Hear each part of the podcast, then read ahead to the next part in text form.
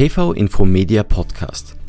Kalenderwoche 25 EU Bessere Vereinbarkeit von Beruf und Privatleben in der EU für Eltern und pflegende Angehörige. Der Rat hat am 13.06.2019 eine Richtlinie zur Vereinbarkeit von Beruf und Privatleben für Eltern und pflegende Angehörige angenommen, mit der die Teilhabe von Frauen am Arbeitsmarkt und die Inanspruchnahme von Urlaub aus familiären Gründen und von flexiblen Arbeitsregelungen gesteigert werden soll.